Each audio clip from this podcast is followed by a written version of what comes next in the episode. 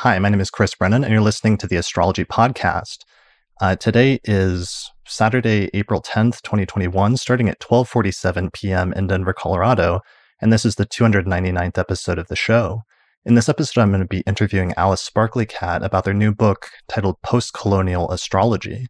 Uh, so, hey, Alice, welcome to the show. Yeah, nice to um, be here. Thanks for having me. I didn't know it was almost 300 episodes.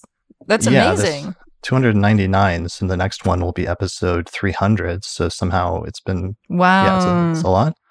Cool.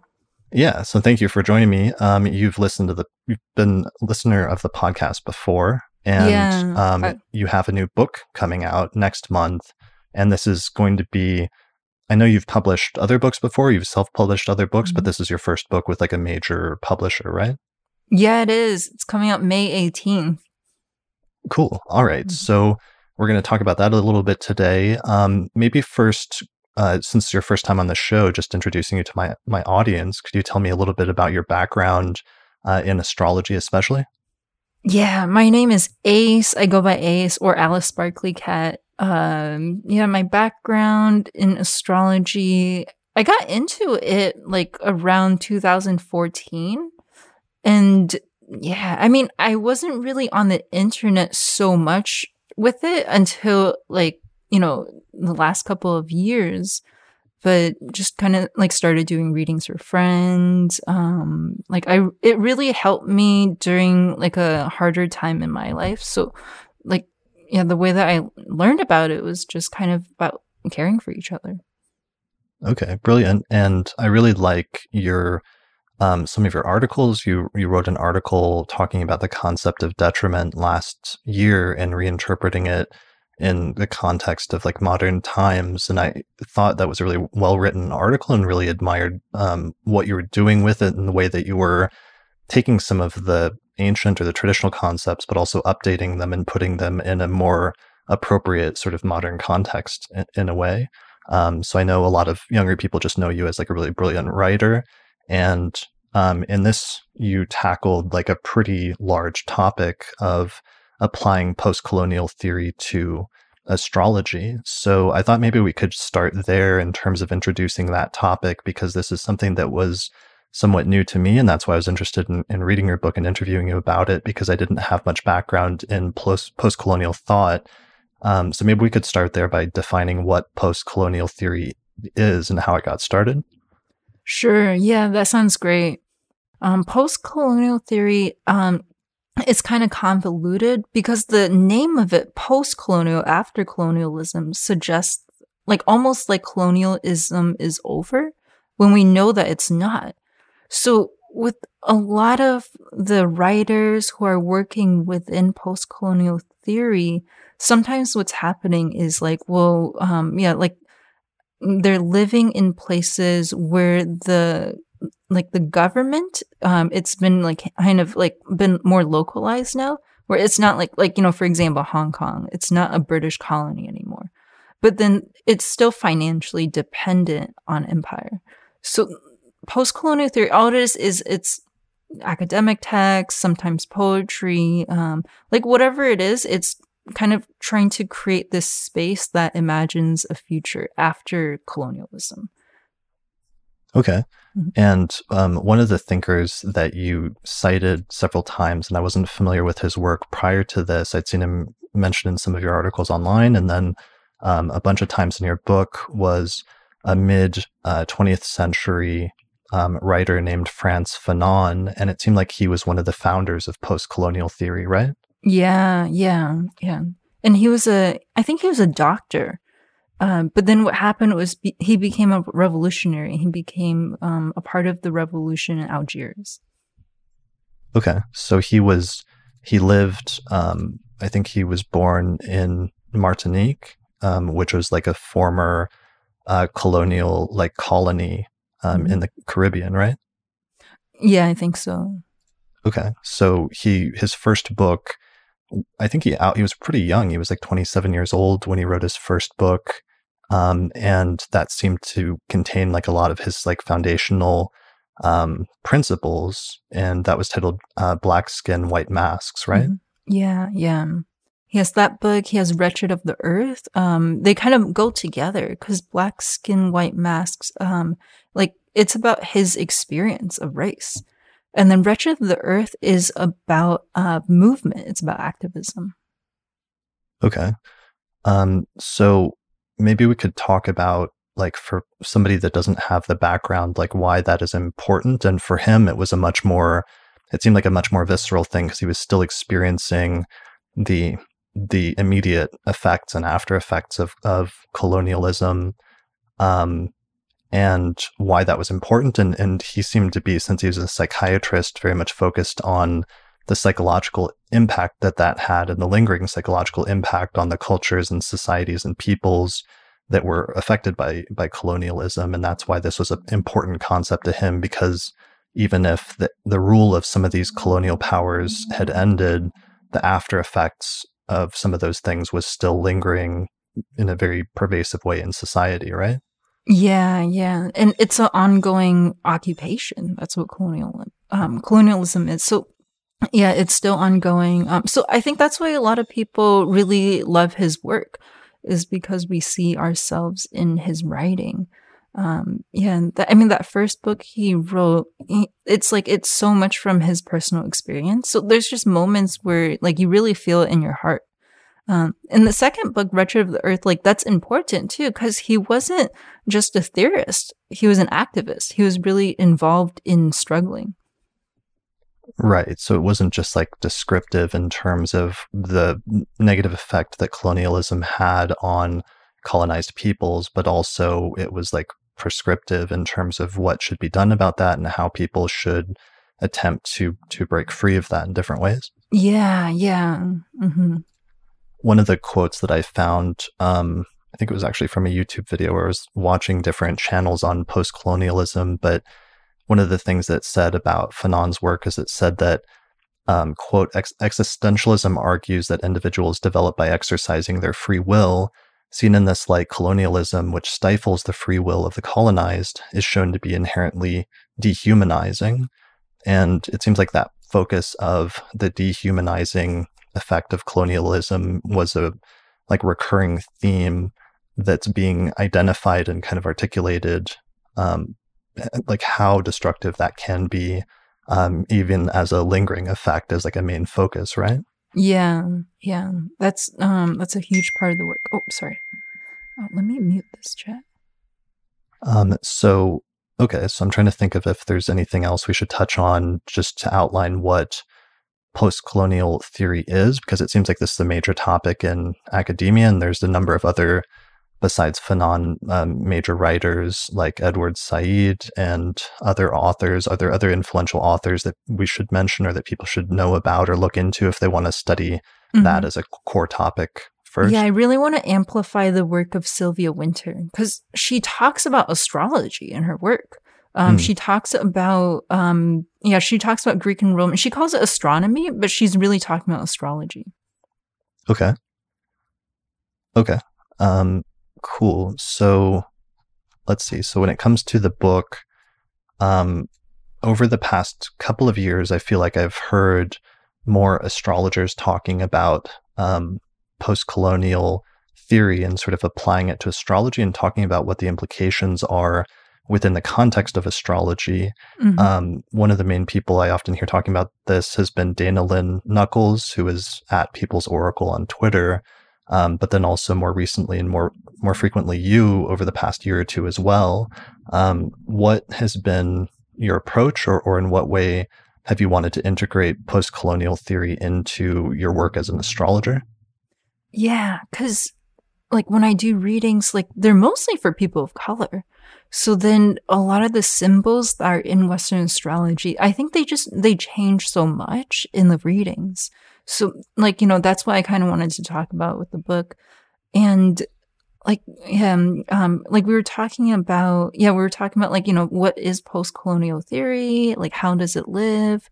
Things like that. There's a lot of key concepts in post post-colonial theory that are kind of integral to astrology too.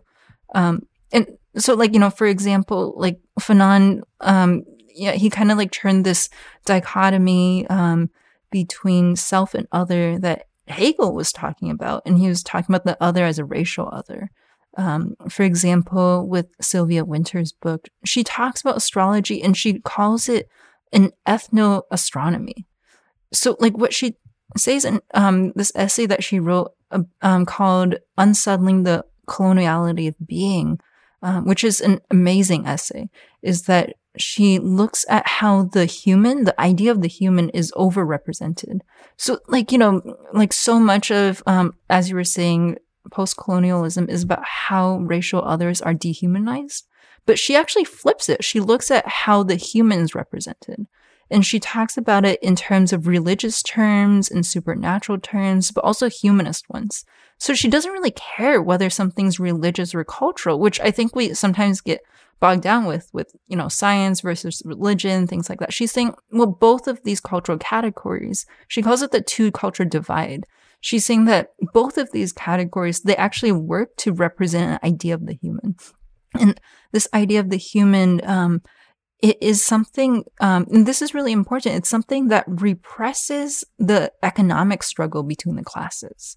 Um, so, I mean, I love that word because, like, when she talks about this difference um, between the human and the other, she calls it colonial difference, difference, and she points it at this divide between the spirit and the flesh, which you know, like, yeah, fa- that's fate and fortune. That's spirit and flesh. Um, so yeah, like a lot of what we're like just, you know, busy talking about on astral Twitter or as astrologers, it's living in post colonial theory. Okay. So there's a lot of concepts that maybe we inherit from culture or that either astrology has contributed to or that astrology is received from culture that are things that are there that, that maybe we take for granted that we don't realize are tied in with other power structures that, that are maybe like not so good in society that we've inherited sort of collectively? Yeah, yeah, I think so. Okay.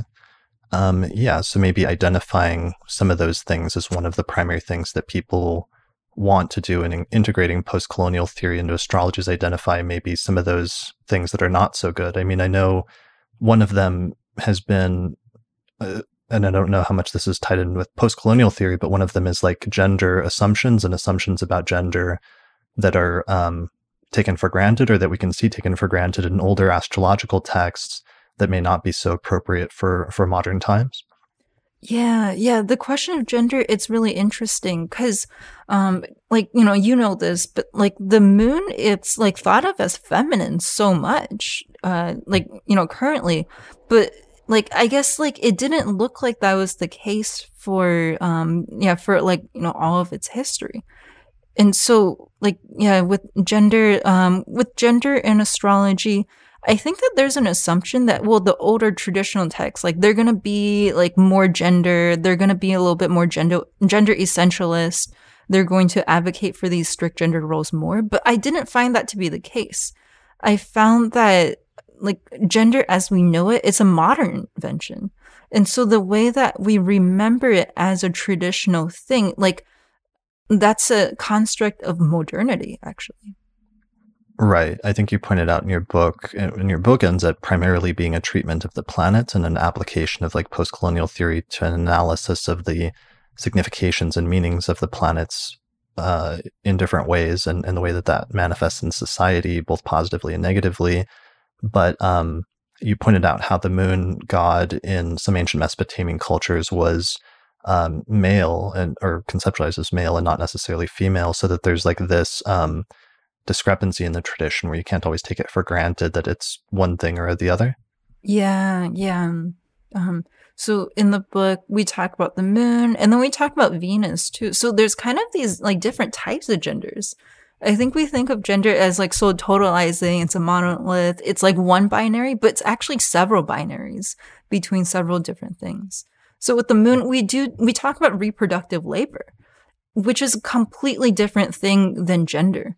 Um, like with the um yeah chapter on Mars and Venus, we talk about how gender exists as a social category, which has nothing to do with reproduction, actually. Hmm. Okay. Uh, and what was the focus, or what what does it have to do with, or just to explain to people that haven't read it? Yeah, yeah. um, what I found was like ideas around femininity, um, with like a lot of the symbolic representations of Venus and Mars. Something that kept coming up was war. Um, yeah, gender. I think yeah, it was Paul Virilio. I don't know how to say his name, but he wrote that gender is a, a war machine. It's a um, machination of war. So like the how we think about like you know the feminine as something that's worthy of protection and mars as this enemy that kind of has to be protected against like that's what gender is doing. It's making a case for war. With reproduction it's different because reproduction has to do with value and reproduction um, it's a type of labor. And i think that you know I was actually at a talk where this was talked about with um, just this form of parents talking to each other, of queer parents.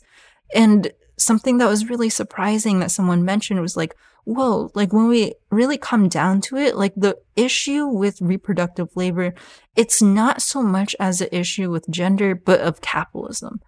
Um, so like with reproduction, I think that it functions in a really different way. Um, like it has, it's a different type of gender than femininity as something that's like you know supposed to be like precious or well protected um, or something to be exploited. Femininity is often kind of conceived as something that should be um, yeah, kind of like ripe for exploitation. Right yeah, I mean, and that's one of the things that you mentioned there. One of the things that I walked away from the book with was how you were trying to um, provide perspective by sort of stepping outside of our own culture today and pointing out the cultural assumptions that we're making in many cases about things by showing how some of those cultural assumptions have been different at different periods of time or, or what's underlying some of those cultural assumptions. And it seems like that was a big emphasis of this approach is um, stepping outside of culture and looking at it a little bit more objectively in terms of some of the things that we're just assuming are the case, but may, may not be universal truths. Mm-hmm. Yeah, yeah. Because a lot of what we think about with gender is like really Western. Um, yeah, like gender is colonial. How we think about gender and like just male and female binary is really colonial. So it's not universal. Um, it hasn't been around for that long, actually. And yeah, we take it for granted a lot. But like, it's also like gender is an area of play for a lot of people too. So like, you know, um, like I'm not really saying like, well, don't use Venus. Like, you know, don't talk about femininity. Like that's not really it. I think that when we use femininity, um, or Venus, like for our own self expression, it does a different thing than when it's like administered by power. Hmm. What do you mean by that? Uh, administered by power? Um, if we think about the images that we're just constantly creating and circulating around what femininity feels like, um, what it looks like, how it's experienced, like a lot of our ideas around, for example, like beauty, um, it, I mean, it kind of comes from power, but then like, you know, the question is like, what does it mean when we practice it? For example, like it's a really different experience to hear a queer person talk about femininity, um, than it is to hear a cis het person talk about it. So mm. yeah, and you know, I'm not saying like, oh, you know, don't use these terms, don't use Venus. Like, it's not like anti um, any like kind of thing. Um, it's more about like, well, yeah, how do we actually use astrology as a language in a way where we're practicing uh, like care and we're um, yeah practicing what people need. Right.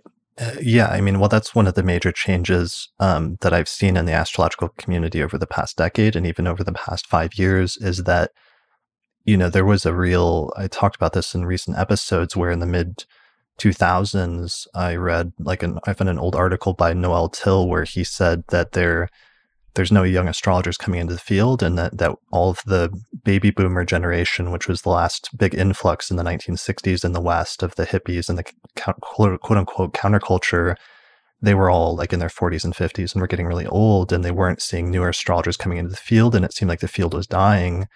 And then all of a sudden, in the past 10 years, there's been this huge influx of new people into the astrological community and a new generation coming in and now starting to take over.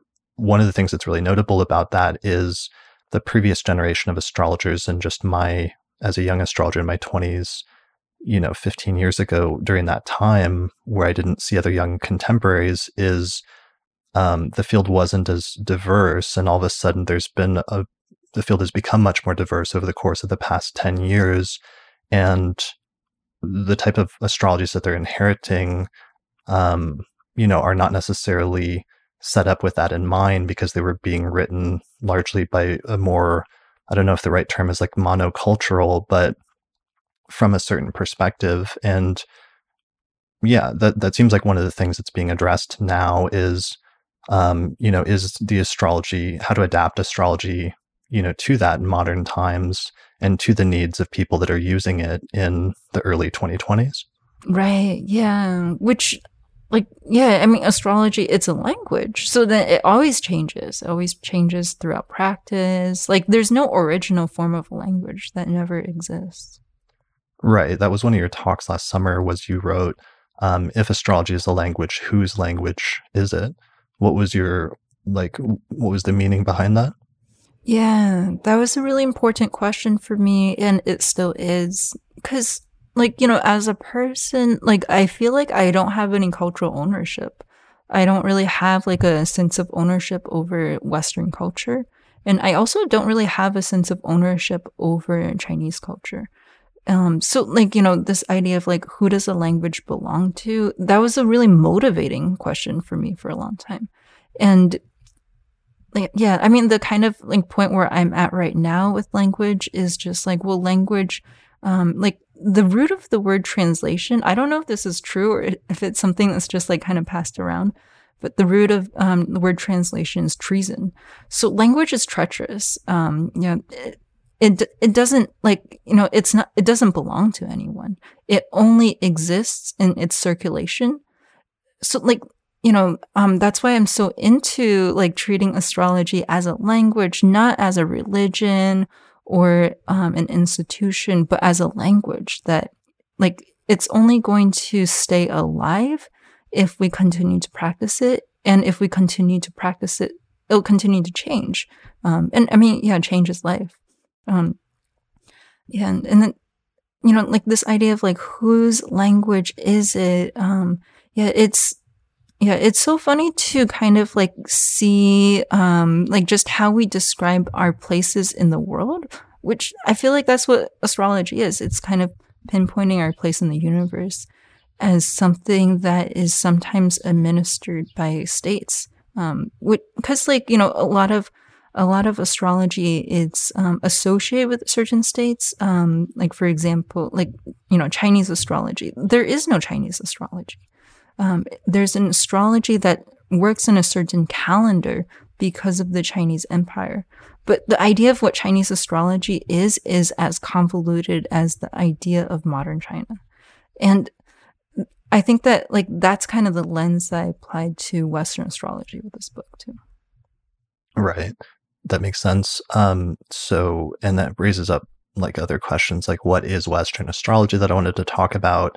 Um, and, but also just to step back a moment to that previous point um, about how the astrological community is changing is that um, one of the things that's changing and your book demonstrates is that's also changing is publishing where you know when i got into the field around like 1999 or 2000 i could go to a bookstore.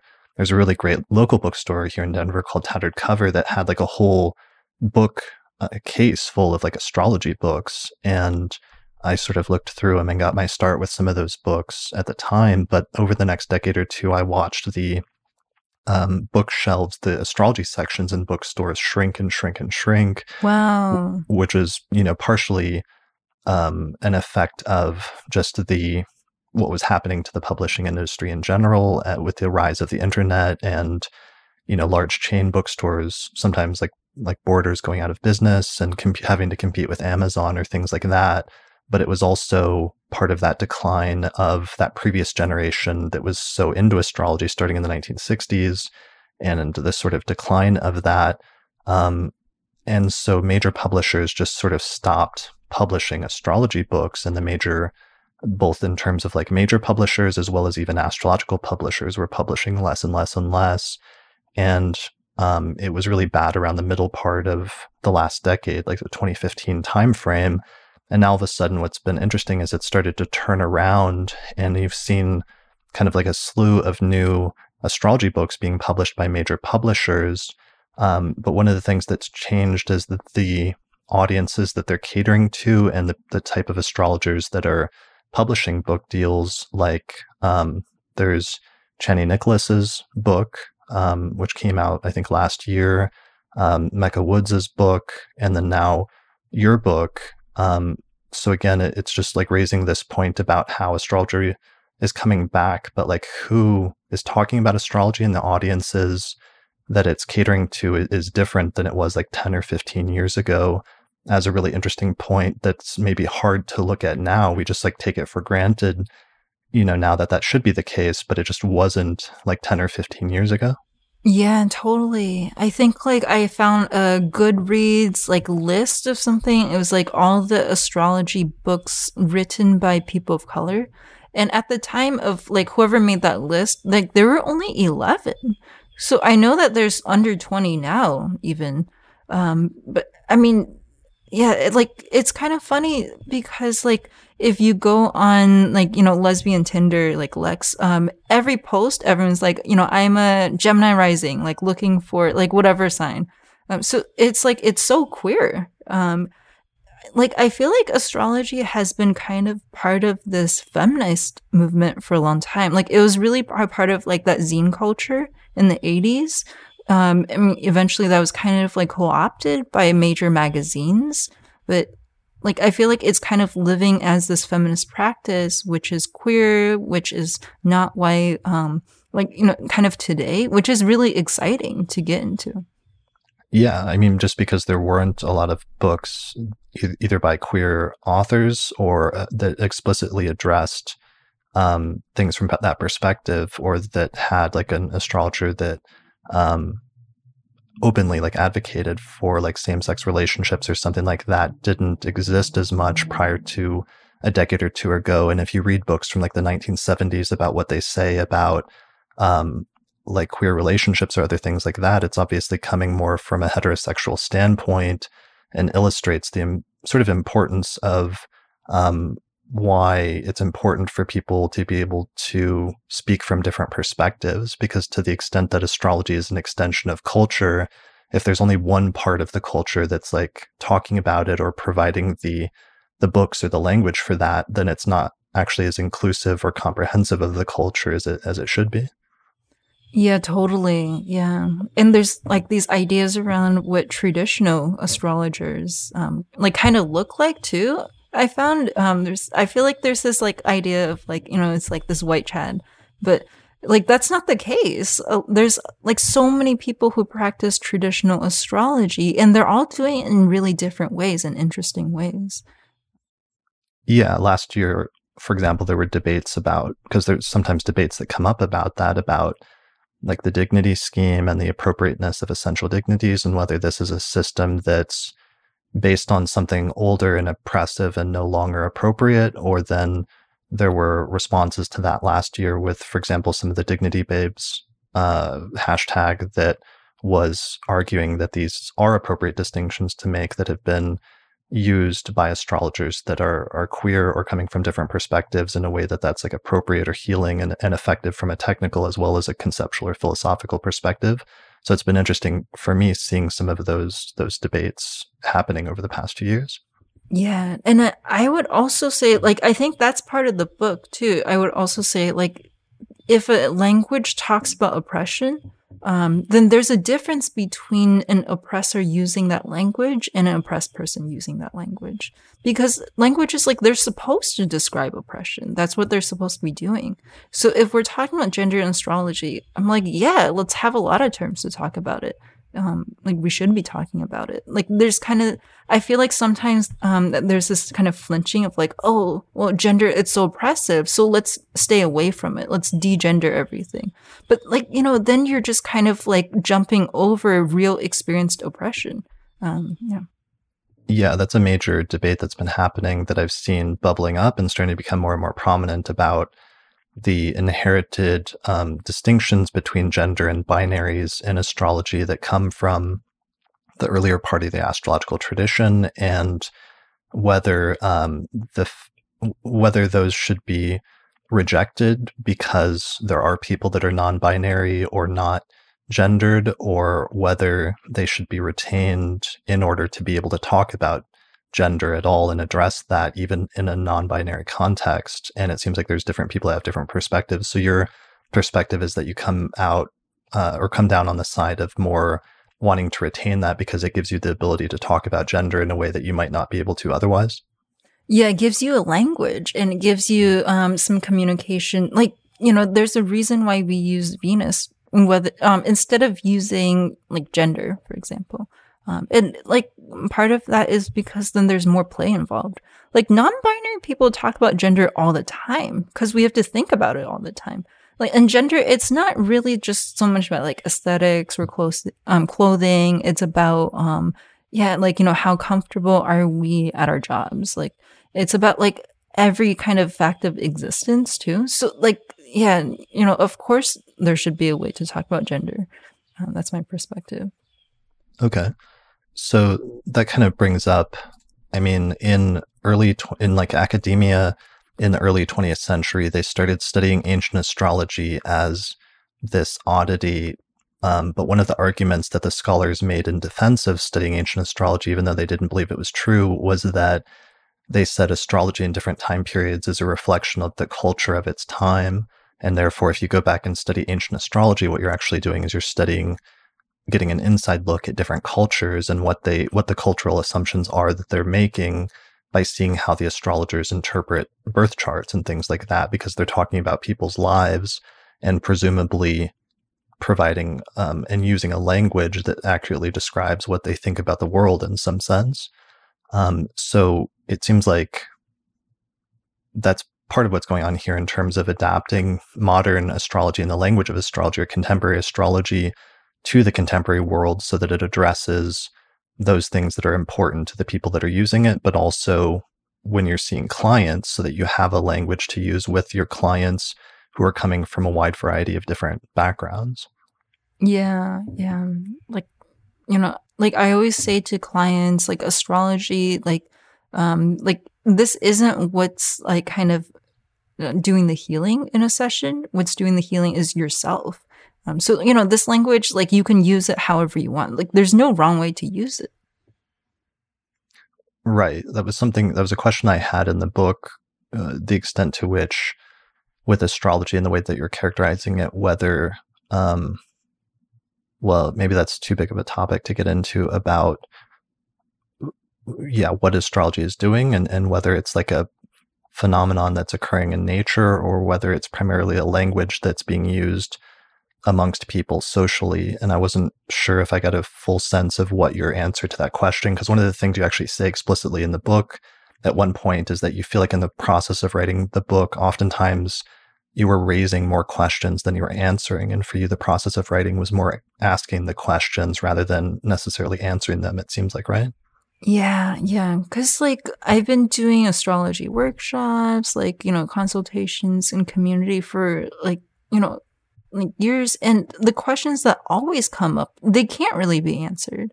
And the questions that come up are um like basically well if western astrology if it's not universal if it is specifically western then how does it work?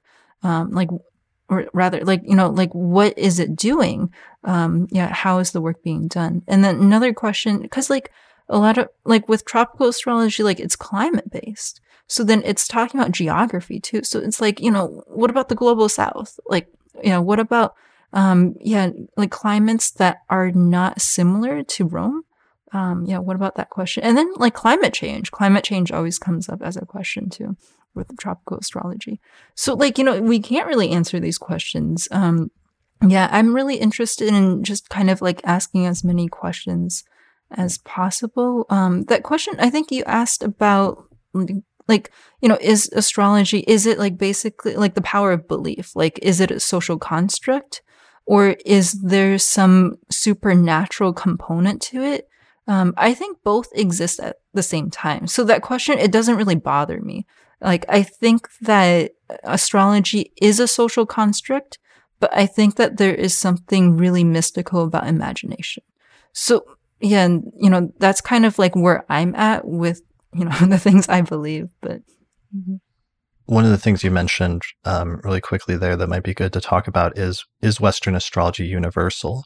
And you take the position that it's not necessarily. Um, could you could you expand on on that more, or what what you mean by that?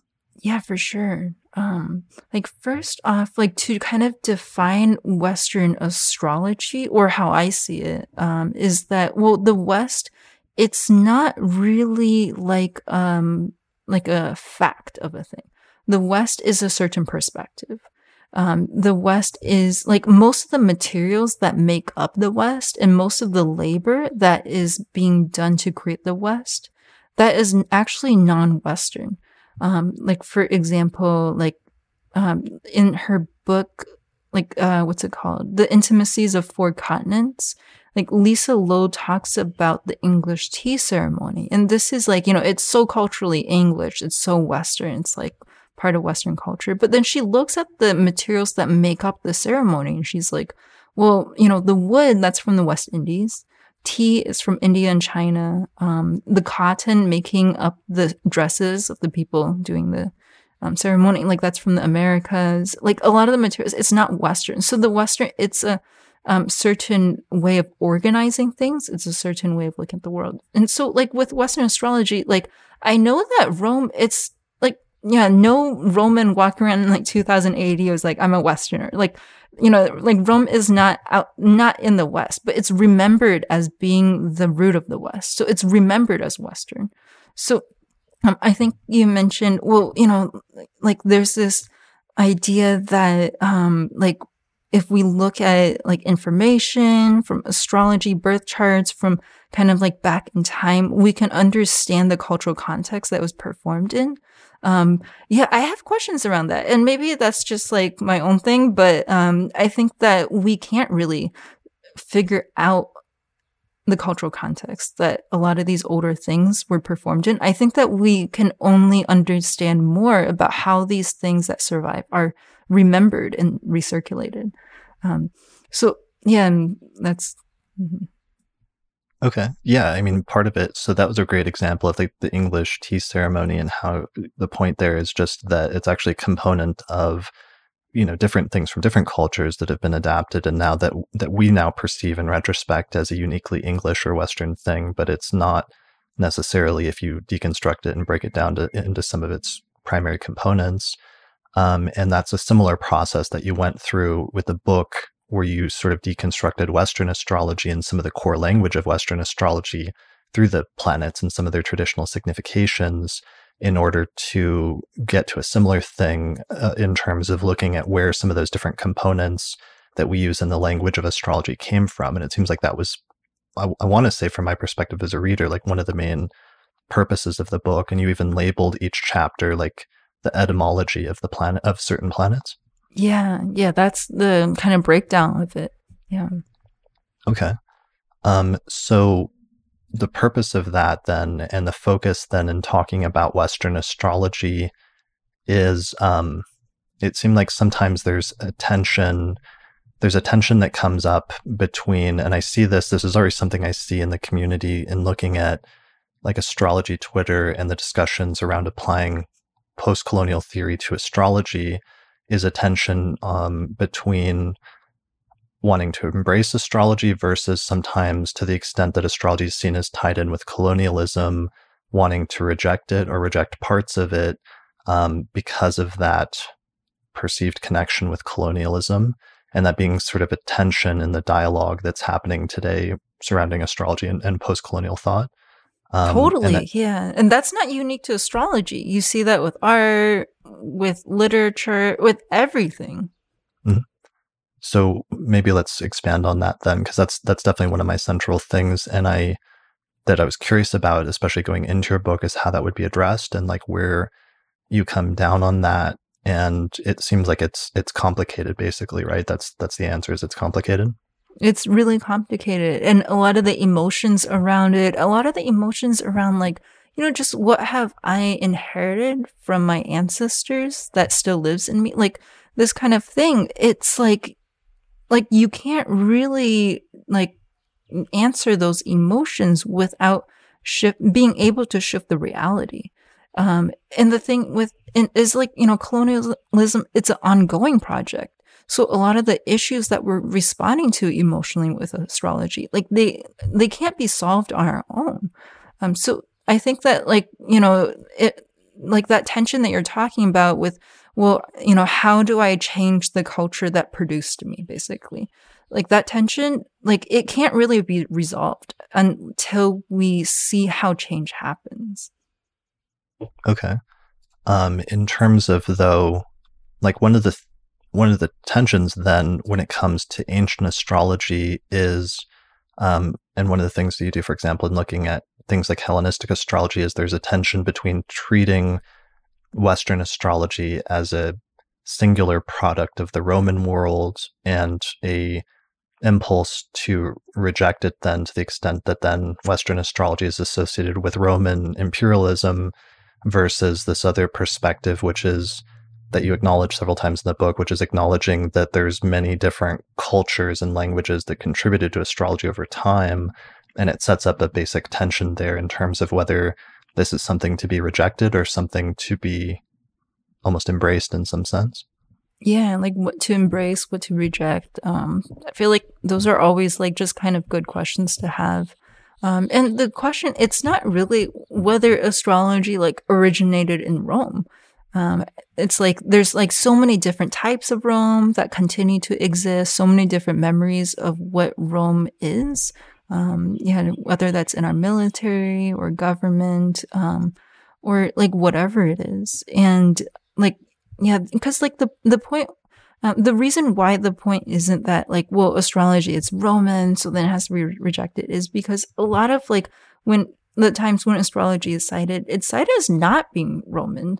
Like a lot of people, like in Rome, they were like going to Egypt.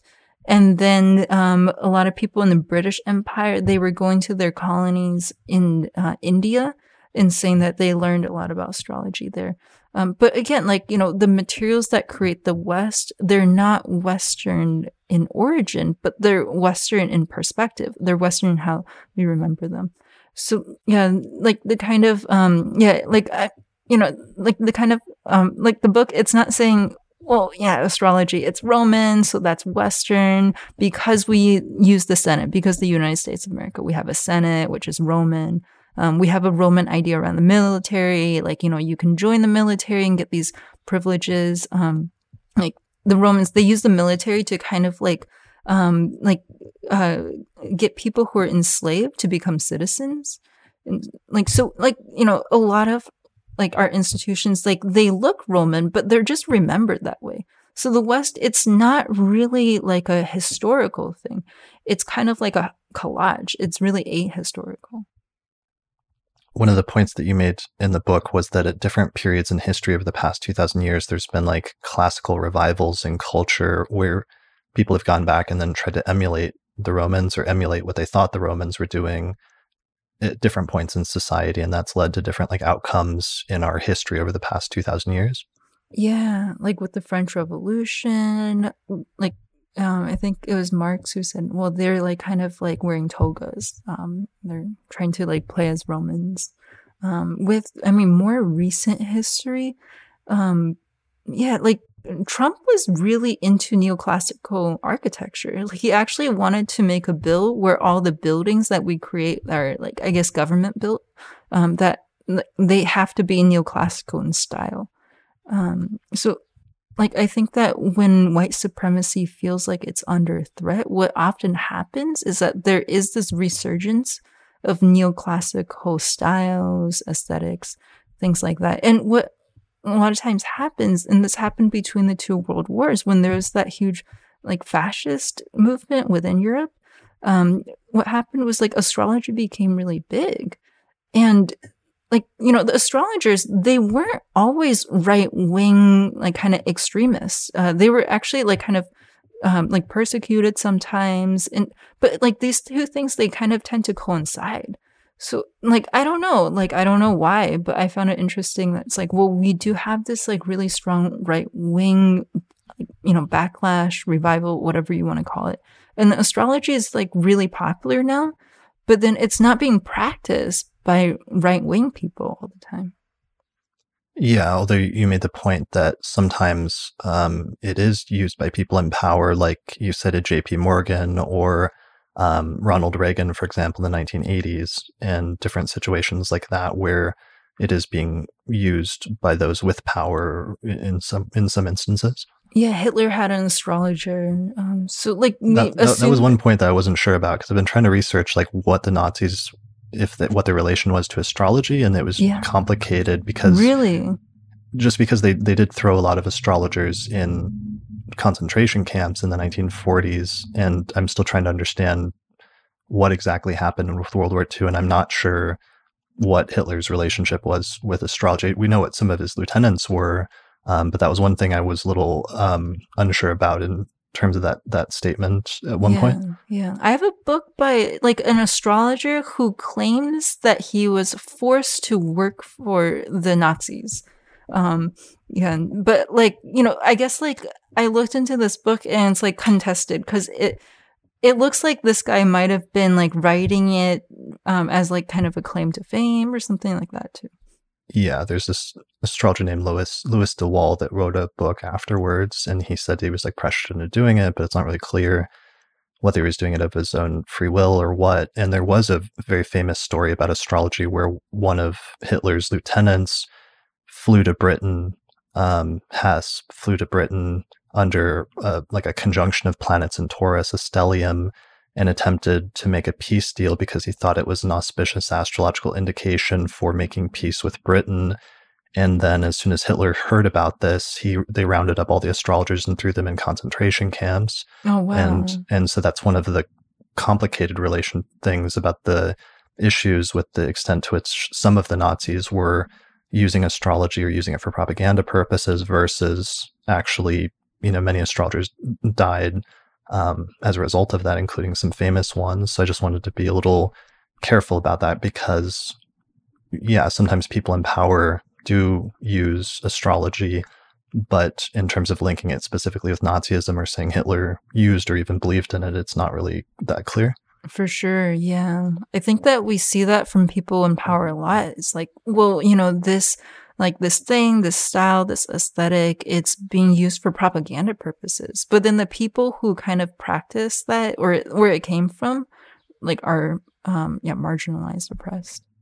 Yeah, that, so that was a major focus, and that's part of the subtitle of the book was reading the planets through capital, power, and labor and notions of power were one of the main things that you focused on and that's a good like right away in one of the first chapters with the sun you really focused on things like how um uh like monarchies or like a king would have power is not through i think you said like dictatorial or authoritarian executions of power but through attracting like revolving um, spheres of power like around them that like radiated down or outwards or something like that. It was like very um, interesting imagery in terms of how you're describing this within the context of the sun and the way that power sometimes works when it comes to dynamics with the sun. Yeah, yeah. I think that like you know, like yeah, this is just like kind of a like more recent um, study of uh, the sun god, like Louis. I can't remember what number it is, Louis the Fifteenth or something might have been sure. Yeah. Yeah something like that. Um like that the guy who built versailles. And yeah a lot of the people around him they were invested in him, him having power because then they could have prestige. So like yeah and like power it doesn't work in a top down way always. It always works in a way where people who are under power also produce it yeah, and I thought that was a really interesting and brilliant discussion, and that provided a very great, interesting insight into what you were trying to do with the book in taking and applying some modern sort of like political theories and explaining them in the context of this language of astrology and things like the meaning and, and traditional understanding of the sun, but giving a different perspective on it in that way. Um, so I don't know if we, you can expand on that anymore, but how that works in terms of um, hierarchies of power sort of is what you went into with that and how that's relevant in other areas as well. Mm-hmm. Yeah, yeah, because like with the sun, we're talking about light, we're talking about sight, um, we're talking about gold,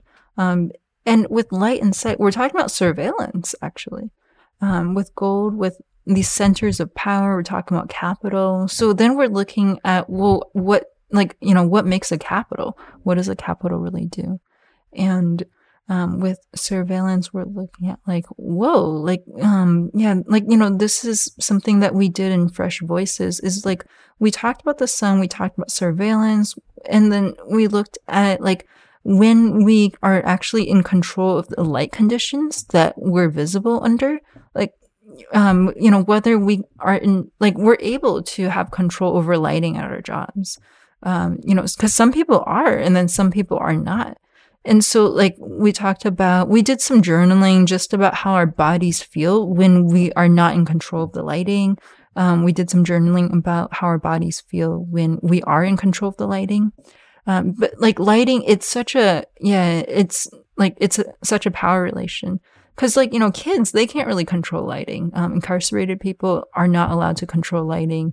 Um, if you go into a store, you're not in control of the light. If you go into a public space, you're not in control of the light.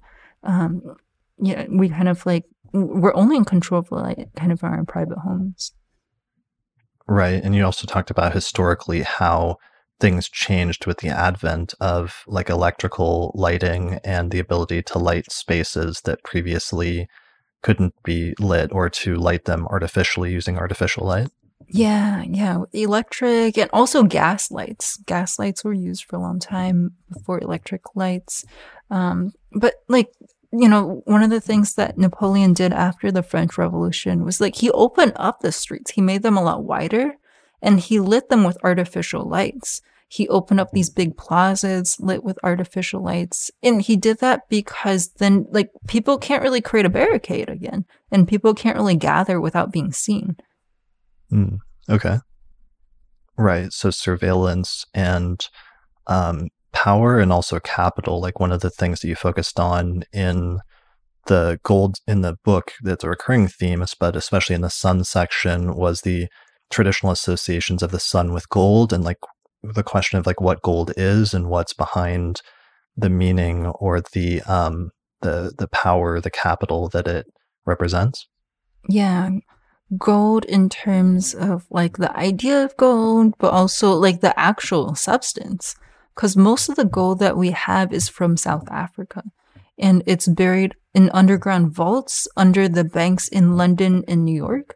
Um, so like there wasn't a whole lot of gold until around like 1930s or something like that. And then suddenly there's a lot of gold um, coming from South Africa. And then it was all like gold. It basically it like comes out and then it's like um, circulating for a little while as um, like gifts, and then it gets buried again.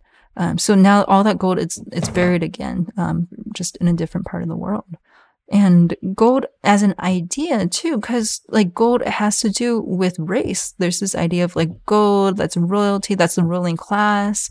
Um, there's the golden age. There's the golden race, um, which is like you know eventually like eroded becomes the silver race the bronze race um the race um and so it's like kind of how we think about like the future and then utopia too. Yeah one of the themes you focused on in the sun chapter as well as the saturn chapter were ideas of either looking back to like an idealized golden age in the past or conversely like looking forward to some idealized point in in the future? Mm-hmm. yeah yeah because like both exist with um hesiod in Virgil. I don't know if i'm saying his name right but they're talking about these golden ages and hesiod like he's kind of a pessimist. He's saying like well the golden age like that's way in the past. We'll never have that again. Um, but then Virgil like he's saying well there will be another golden age in the future um, and it'll come with this this like Apollo like child king.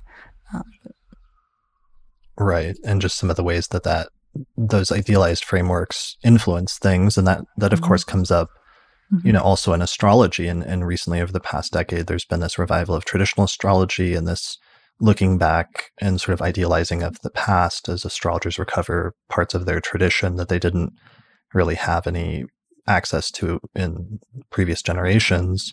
Um, and there's some similar discussions that come up then in terms of idealizations of either the past or or the future or what have you.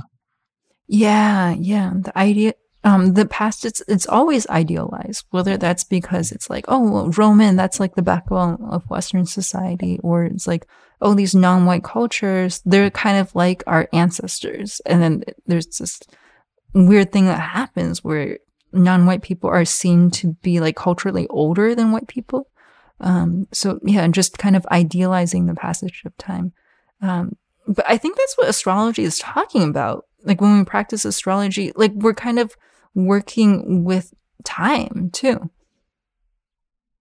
Right. Um, yeah, definitely. Um, working with time, and you had some phrase about that in the book um, about the temporal like nature of astrology or something like that. Yeah, because like like basically what astrology is, it's like a proposal for how we structure time. And yeah, and so like, you know, thinking about how our images or associations about how time is thought of, like even within the practice of astrology, like that's super important. Right, definitely. Um, so in terms of like one of the things we are going to talk about was tradition versus modernity and the supposed opposition between the two. Um, uh, and ideas about how those work together in order to create our conception of the West. Um, one of the things, like I wasn't sure going into it, and I felt like you went a little bit. I was curious how you conceptualize your own role as an astrologer or your own background and technical influence or what tradition, quote unquote, that you represent. Um, I felt like in some places you went harder against like traditional or, or Roman or Hellenistic astrology than I expected and I was curious, like what, not what the goal is, but w- how you conceptualize your own background in astrology. Yeah, I don't know. Yeah, that's something that's always changing. Like you know, my influences. I mean, you, um, Demetra George, Sam Reynolds. Um, yeah, I mean, like yeah, like I'm a Mercury in Pisces, so everyone kind of influences me. Like even okay. if they disagree with each other too.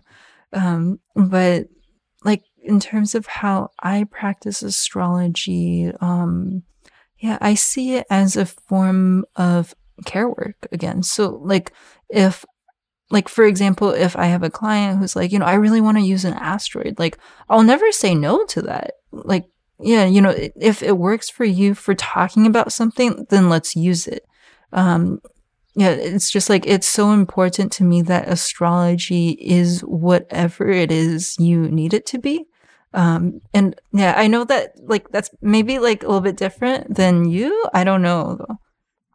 Um, I mean, to a certain extent, I, I always have a tension between that as well as a tension between my modern versus traditional tendencies. And, you know, I wrote the a book on Hellenistic astrology that took me 10 years, but at the very end of it, I try to be very deliberate about saying, I don't want this to be used as a basis for traditional fundamentalism and mm. that one of the the last thing I said in the book was just that astrology has never been static it's always been growing and changing in different ways mm. and it's never been this singular like fixed thing because I worried that sometimes when people look back into the past they can have a tendency to as you talk about in your book like idealize it and think that astrology in ancient times was perfect and that astrology in modern times has devolved somehow or has become mm. decrepit or something like that.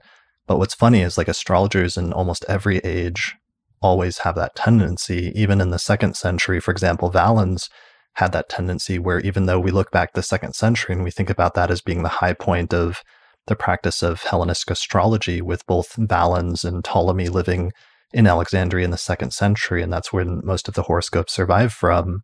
If you look at Valens, like he thought he looked back to this past where he thought there was an idealized period where like Nechepso and Petosiris were a king that ruled over Egypt and practiced astrology during some sort of golden age. And so he looked back and idealized that mm-hmm. himself. Um, so there's always that tendency no matter what. And I wanted to be careful not to set up a premise for some sort of fundamentalism in modern times. Mm-hmm. Yeah, yeah. I think that we're definitely in agreement about, like, you know, not wanting to idealize like this perfect idea of the past. Um, and with the tradition and modern thing, like, um, yeah, I mean, a lot of like what we mean when we say traditional gender ideas, for example, is like we're talking about modern gender ideas because like ideas around yeah around gender like they're being produced constantly by capitalism and that's an ongoing thing. So it's not something that we inherit from any tradition because like i feel like that happens when we idealize the past too is sometimes we villainize the past as the only place where oppression exists. Um, but it it exists in the present too. Um, so like yeah like that's the whole thing with tradition um, and modernity is that like the two they they're not really that different. They're both about progress the idea that something is traditional is about progress the idea that something is modern is about progress and progress is just one way of keeping track of time. Okay. Um, i guess that was one question i had from the book was to what extent do you want the book to be seen or interpreted as a rejection of tradition or rejection of older ways versus more of a critique or, or an analysis of it in order to gain perspective on it in some sense? Yeah, I mean, I feel like we can't really change tradition because it got us to be where we are right now. Um, so yeah, I'm very, I'm uninterested in what people are actually doing in like, you know, 280 actually. Um, that's why I would never call myself a traditional astrologer. I really respect people who do. And I think that I'm interested in the present. I'm interested in changing the present. So it's not like, oh, you know, reject traditional astrology, reject modern astrology. It's look at what is circulating. Um, and yeah, and like here's some things that you can use astrology to talk about in your practice.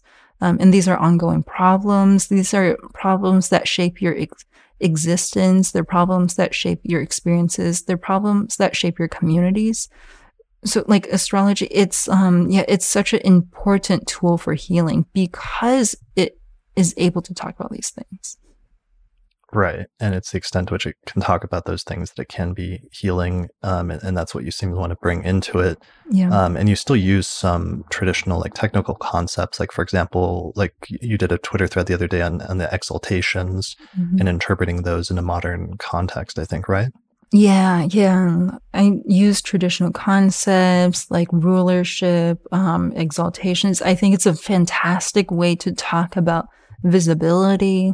Um, yeah, I mean, yeah, I like Confucius. Like that's a traditional concept. He's really asking for social accountability. Um, yeah.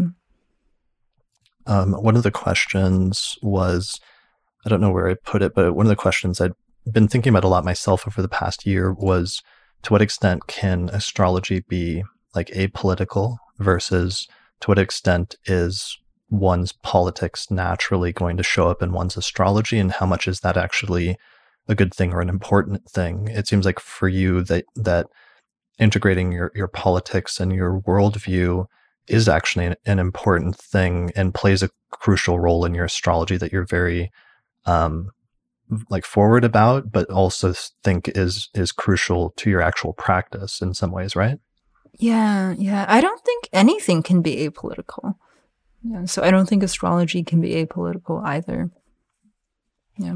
Well, yeah, let's let's expand on that because that's probably true and it's something I see that comes up in the community is even sometimes when p- astrologers think that they're be- being apolitical about let's say talking about a recent event um, sometimes mm, it's like a blind a blind spot for them and they don't realize to the extent to which their political views are actually influencing their interpretation of the astrology mm-hmm. yeah yeah i think you're aware of your political position or you're not um, and i mean oftentimes this isn't true 100% of the case but you're going to be more made aware of your political position if you are oppressed and you mm. yeah you're not going to be so aware of it if you are the oppressor um, and yeah and, you know it's not like people are divided into these different categories it's like i'm not aware of the political realities of the positions like when I'm the oppressor.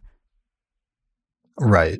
Yeah. Like when you're the one in power or you have the upper hand, it's something that you're taking as a natural or as a given because it's not uncomfortable to you. It's a place of comfort. And therefore, it's harder to stand outside of that. Whereas if something's actually creating discomfort for you in your consciousness, it's much easier to identify that as coming from somebody's like political perspective or their, um, their, I'm, I'm trying to think of the word of, of, that I did an episode with Diana Rose Harper on last year, your privilege. Like when you have that, it's easier to take it for granted. Yeah, yeah, yeah. For example, like stairs. Um, like stairs are political. I don't experience them as political because I'm able-bodied. I can go up and down stairs, but they are.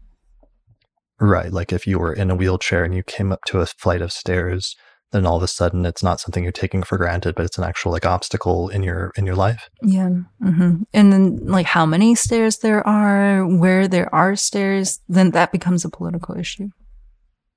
Right. So it's not, or, or it might be something where other people treat that as a political issue, but for you, it actually has a tangible impact on your life that um, is not purely political because it's it's personal in a, in a sense. So the political being personal makes it not just like an abstract concept of politics, but something that has a, a immediate impact on your life. Mm-hmm. Yeah.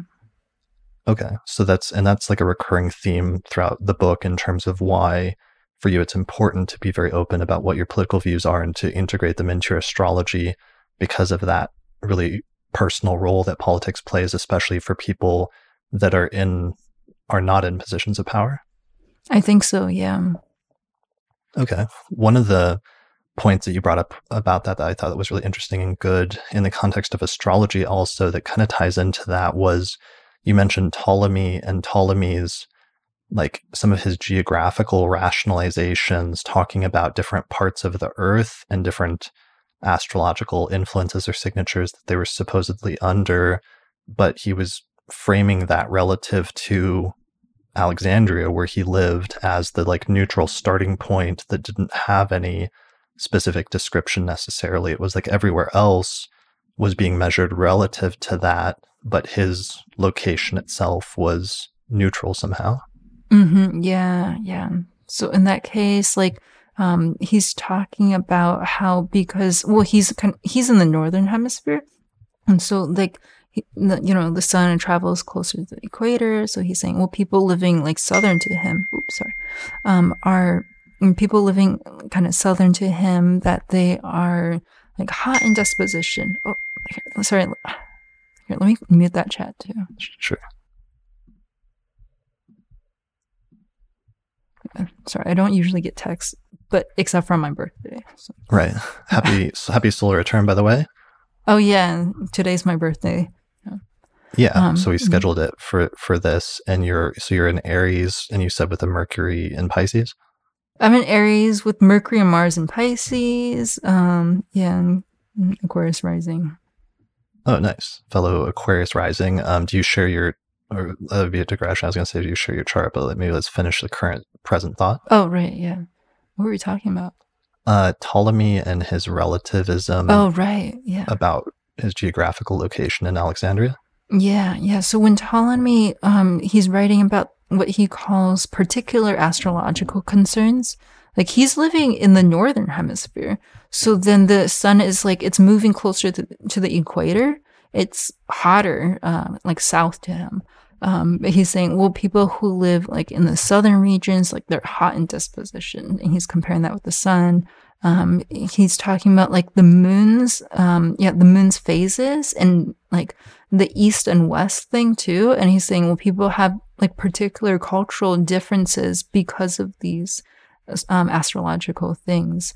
Um, but then, like, he's totally ignoring his own like center region. He's just assuming like he has no characteristics or something.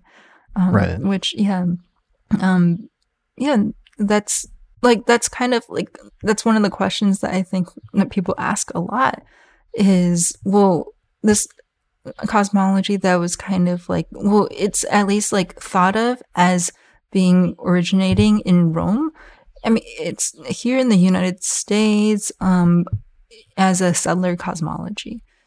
like it doesn't really describe like um like Capricorn season as being really cold and sad. Like that's not true in like Australia. Um, but like somehow like the idea of like well when the sun's in Capricorn, like this is what kind of happens. Like it's still being practiced.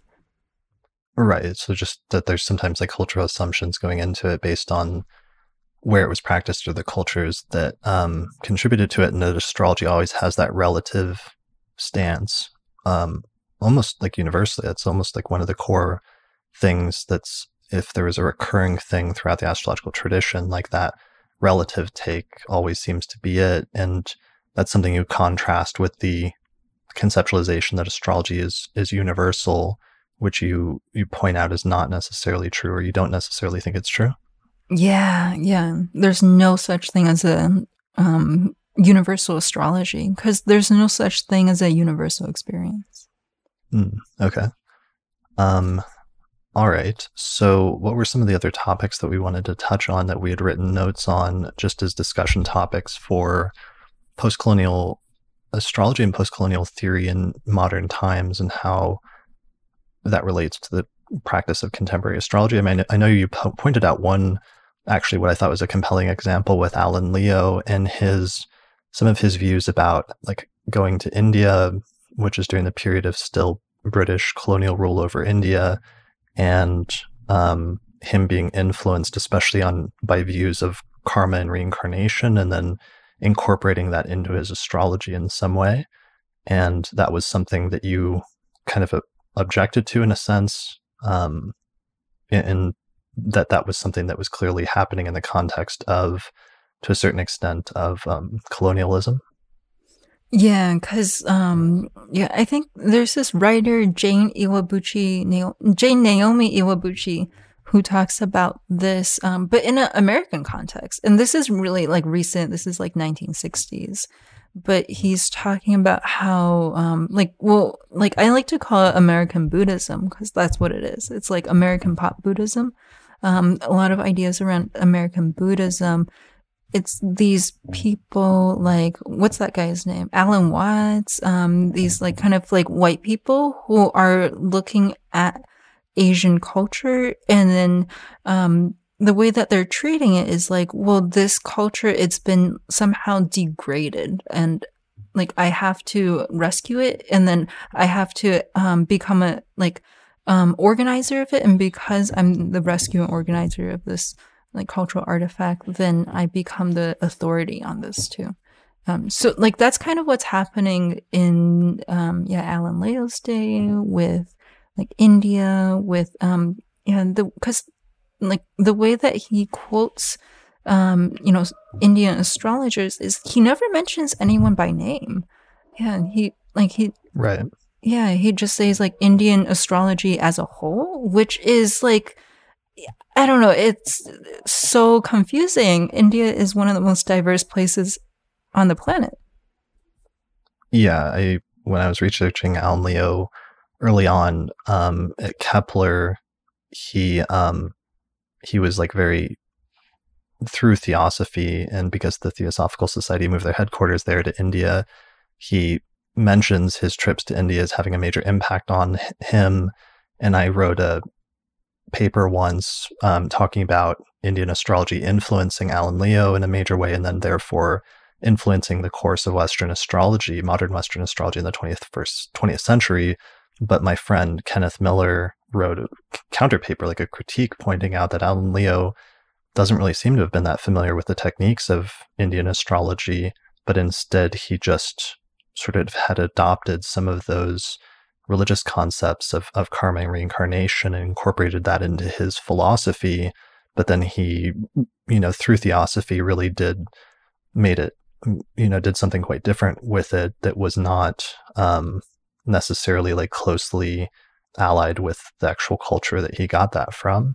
And I guess that brings up the whole broader topic, which is kind of tricky of the idea of like cultural appropriation and when that is uh, something that is bad and and and wrong or something that shouldn't be done versus when um, learning from different cultures is something that's positive or constructive in different ways and what the line is between those two things because i think that's a really important discussion in astrology because due to the history of astrology over the past 4000 years it's had so many different contributions from different cultures and astrology astrologers naturally talked with each other and exchanged techniques and ideas and philosophies and um, yeah what the role is of when something is cultural appropriation versus when it's something that's more whatever the constructive or appropriate version of that is. Yeah. Um, cultural appropriation, like whether something that you do is appropriative or not, it's not something that you can control through your individual actions because cultural appropriation happens when there's a power imbalance. Um, so the reason why cultural appropriation is offensive is not because you know, it's like, oh, this is like, you know, my cultures and that's our intellectual property and no one else can do it. Like, that's not why it's offensive. Um, the reason why it's offensive is because people who have power in a society often mimic those that they are oppressing while also, um, yeah, trying to erase those very people. Um, so you know like yeah like that's just kind of like a like a really clear distinction between the two um, Could you and give whether, like an, ex- an example of that or do you because i know you gave a couple examples in the book and i'm trying to think of them but is there one like an example of that just culturally that stands out yeah yeah boston tea party um people kind of storming this like you know this ship and throwing all the tea into the water. They're dressed in what they believe are appropriations of indigenous people. Um, and at the same time, while they're appropriating these like ideas around these aesthetics um, for their own uses, they're also engaged in this genocidal project. So that's one example. Right. That was something that you talked about. And you talked about a few different instances of that of sometimes um, Americans appropriating parts of um, indigenous American culture, uh, but then still like it just being like, like picking out a piece of that, but otherwise not respecting it or not being supportive of it as its as its own unique thing. Yeah, yeah, and also like you know, yeah, Alan Leo appropriating um, yeah ideas around karma reincarnation, but then like being a colonizer in India. Um, that's a pretty clear case of cultural appropriation. So whether you are culturally appropriating or not, like that's not your choice.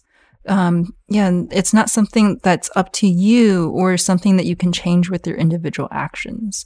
Um, it actually it points at these larger problems.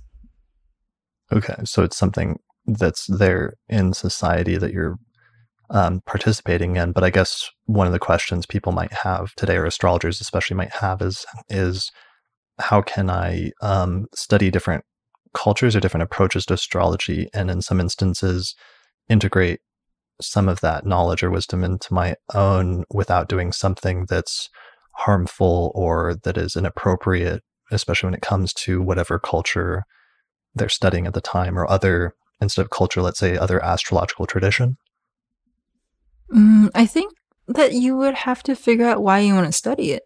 Yeah this is something that i want to ask every white person who's interested in east asian cosmologies like why? Yeah what mm. are the reasons? Right i mean i'm thinking of other instances for example of like let's say um, if you want to study the astrological tradition, there was a lot of astrologers where the locus of activity moved to like Baghdad, and, and astrologers were writing in Arabic in the 8th and 9th centuries. Mm-hmm. And so different astrologers might want to study that period in order to see. see. what a, see what astrology is like and, and integrate it into their own practice. Mm-hmm. So it's like, are things like that considered, would that be considered cultural appropriation, or is that an appropriate role uh, in terms of astrologers studying parts of the astrological tradition in order to better or create more effective techniques in their own practice. Yeah, I don't really see that as appropriative because that's, you know, the Middle Ages. Um, yeah, you're not like, you're not really, um, yeah, like, and like, you know, the, like, the astrology being done in Baghdad around that time, like it's part of the tradition of Western astrology too, or it's been absorbed into how we think about Western astrology. Yeah, I don't really. Yeah, I mean, I could be wrong. I'm not Middle Eastern, so I don't know how someone living in the Middle East would have a like reaction to that. Mm, okay.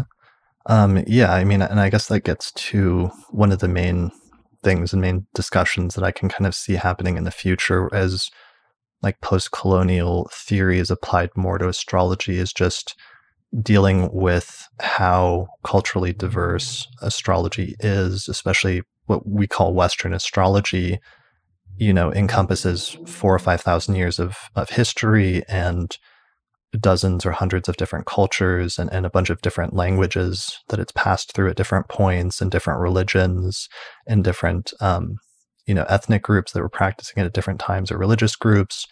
And that tension because it's got such a diverse history um, of yeah just uh, just applying some wanting to be careful and wanting to be respectful of different cultures while at the same time embracing the diversity of astrology over time and history yeah, totally.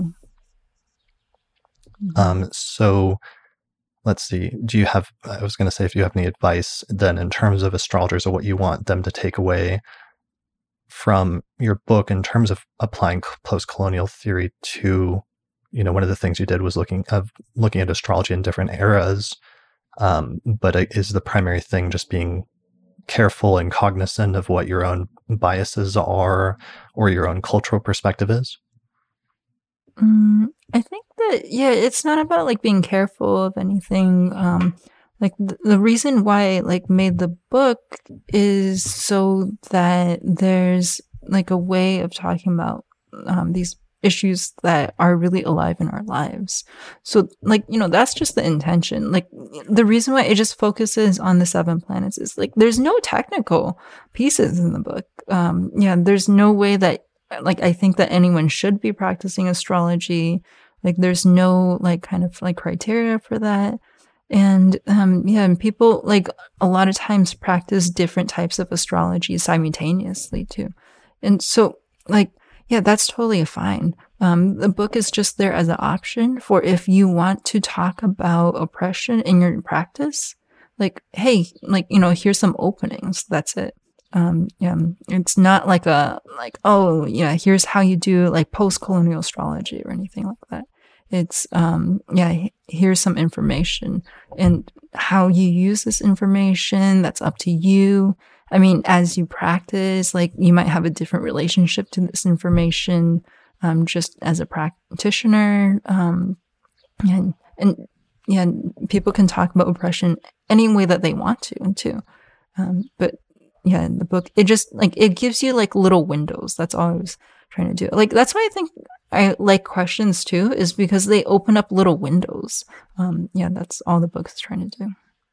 That makes sense because you're you're like bringing in discussions that haven't been had in an astrological context up to this point, and trying to discuss things in the context of astrology, like such as capital or such as power or such as labor in an astrological context, which you, you don't usually see in, in discussions up to this point. Mm-hmm. Yeah.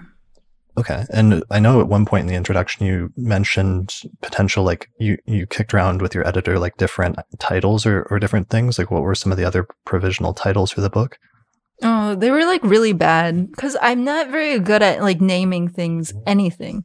And um yeah, I wanted to name it Magic Ism, because like there's magic and then there's isms which so i wanted to be about like you know here's this institution of magic um but like you know like rightfully so my editor was like no one's going to understand what that means. And it's like how about we name it post-colonial astrology? I think that like it would just make people understand like maybe the contents of the book a little bit better so. Yeah i mean i it definitely it did but then at the same time i went into it ex- thinking that it would be much more theory heavy about oh. like outlining what post-colonial theory is in like academia and then how this relates to astrology and like this um, very ABC fashion, but instead it, it, was interesting that it, what it ended up being primarily was a discussion of the the seven planets and individual meanings, as well as like um, relationships to each other and dynamics and ways of talking about that in a way that I hadn't seen before in astrological books through those um, more political and through more sort of like left um, terminology. Like, is that how, how would you, is that how to summarize the book or how would you summarize yeah, I think so. Yeah. Yeah. Because I'm not an academic. Um, so I don't know all the ins and outs of post colonial theory. I know the books I picked up and read through, but like I never learned it in, in an institutional setting. So yeah, like you know, I'm a practicing astrologer. That's why I do. So I would write a book that's useful to people who are like me. Right. That makes sense. Um, you said something recently in a tweet that I thought was really interesting about like how it was something about how do you process having just done a consultation with somebody and then all the interesting things that you, you're learning and thinking about that, but then because of the nature of like the client relationship, the needing to just process that sort of on your own or, or something to that effect. Am I articulating that right? Yeah, yeah. People gave me some really great advice in that thread. And people were like, you know, it's actually like, yeah, you're human. Um, you can process it with your like one other person anonymously and really vaguely. That's fine. So that was really, yeah, that was really nice. I've been processing with my partner, sometimes with my best friend a little bit. I mean, not like processing, like, oh, let me tell you about this, but like, oh, hey, like, you know, this happened today. No, nothing about identities or who the client is. Yeah, and I I wanted to mention that just because that's something I do feel like is really important, and I sometimes with my partner will talk uh, about uh, something anonymously and just generally speaking about things that I'm processing from consultations afterwards, and I think that's mm-hmm. actually really important for astrologers. Yeah, because um, you know it's not just the client that learns from a session, but also the astrologer learns something as well by just seeing how the principles have worked out in somebody's life in a very um, not dramatic but a very um, distinct and a very um, interesting way in different cases. Mm-hmm. yeah yeah. Because sometimes you get really moved during a consultation. Right. Yeah but then it's just it's just over suddenly and like dramatically after that 75 minutes or that 90 minutes and it's almost anticlimactic sometimes because you're still like can be thinking about it for like hours or sometimes like days afterwards. Mm-hmm. um, you know what you saw and the insight that that gave you mm-hmm. into astrology and into how it works and things like that yeah yeah i found that writing client notes is also really useful because then you have something to refer back to if that person comes back to you but also like if i write something down for some reason like my brain is able to forget it a little bit better yeah, I think that's really good advice as well. Because also, in terms of just learning things and building up um, knowledge, also as a practicing astrologer, it's like an important thing because you do also forget the details of consultations not that long after you have them. And so sometimes, if there's something that you've written down that was like an interesting principle or like an aphorism for yourself that you learned or observed in that instance, it can help sort of contribute to your your body of knowledge as a practicing astrologer in the long term. Yeah, yeah, mm-hmm. yeah. Um, are there any other things like that that have come up for you that have been unique in working with different communities as a practicing astrologer? Um, I mean, I guess it's, it's hard because you know you can't step outside of your own practice and just say like what that is compared to somebody else, but that might be helpful for you if there's other people in your position that are coming into the field and, and starting to do consulting astrology that have been interesting or like useful? I mean, I think that the reframe is like so useful just as a therapeutic device. And it's like, it's so built into an astrology session because I mean, you, you can reframe using the chart. Um, so like reframing, just kind that? of, yeah, And like hearing, re- like reflecting a client's words back to them in different language Mm. And um, yeah, even just asking, am I hearing you right? Like, you know, is my perception of you like right on? But like, because like, you know, a lot of times when you're like processing things on your own, like you don't get the opportunity for a reframe. So I feel like it's just, it's so useful. Um, cause like with I feel like with a reading, like you're not really telling someone who they are, what they should do, or anything like that. You're kind of acting as a mirror almost. And that's what does the healing. Cause like, you know, people heal themselves. And like when you're able to reframe in a way that um, identifies patterns that the client like hasn't been able to identify. Like that's really powerful. Right. Yeah, and and in some ways that's almost like the primary thing that astrology can do that's effective and like mm-hmm. useful or, or, healing, as you said. Yeah. Yeah. Mm-hmm. Um, are there any other any things that you learned when you first learned ast- astrology that you felt like were not appropriate or that you've had to change in terms of your technical approach or how you talk to people um, that maybe you feel like were weird because they weren't developed um, by people that were used to speaking to different communities like that you've had to change in your own technical approach? Yeah sure. Yeah. Um like for example with the whole like gay neptune thing uh like i don't know. When i was first starting out i read a paper that was like well if you have like hard neptune aspects or neptune aspects of some kind of kind um like then you're more likely to be gay. And i mean the assumption is like well if you don't have these aspects then you aren't gay. Um but then like you know like all my clients are queer. And so like it's like yeah of course like i never look for neptune anything association with queerness. Yeah, there were a lot of things like that from like the 1970s or like Uranus Venus aspects. I felt like in some of the textbooks were sometimes associated with that, which now if we if you look back on them look very very dated and very like like kind of weird or inappropriate at this point. Yeah, yeah, but I didn't know that at the time when I was learning cuz I wasn't really involved in the online community. Where I don't know if there was one. Um so I was just kind of like looking for stuff on my own. I was like, "Oh, like maybe this is important." Um, mm-hmm what were your primary sources or do you have any astrologers who were major influences in, on you in terms of your your approach or the approach that you ended up taking well i would go to the strand and then they had an astrology shelf like not a section but a shelf um, so i would just look at what's there. And then i would go to east village books and they had a whole wall of astrology books. Um, so like you know like i don't know why they had so many um, they just had a lot. It was like a large percentage of their bookstore. Um, and I would just pick up like kind of whatever I found. Um, so I was reading a lot of Liz Greene, um, Stephen Arroyo, um, things like that.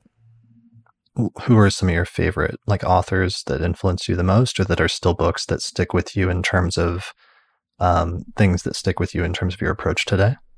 Hmm, that's a good question. I really like this one book called The Rising Sign. And like I don't see it like circulated a whole lot. I can't remember the author's name. Do you mind if I just go to my bookshelf and pull it off? Yeah, sure. Okay. I'm curious.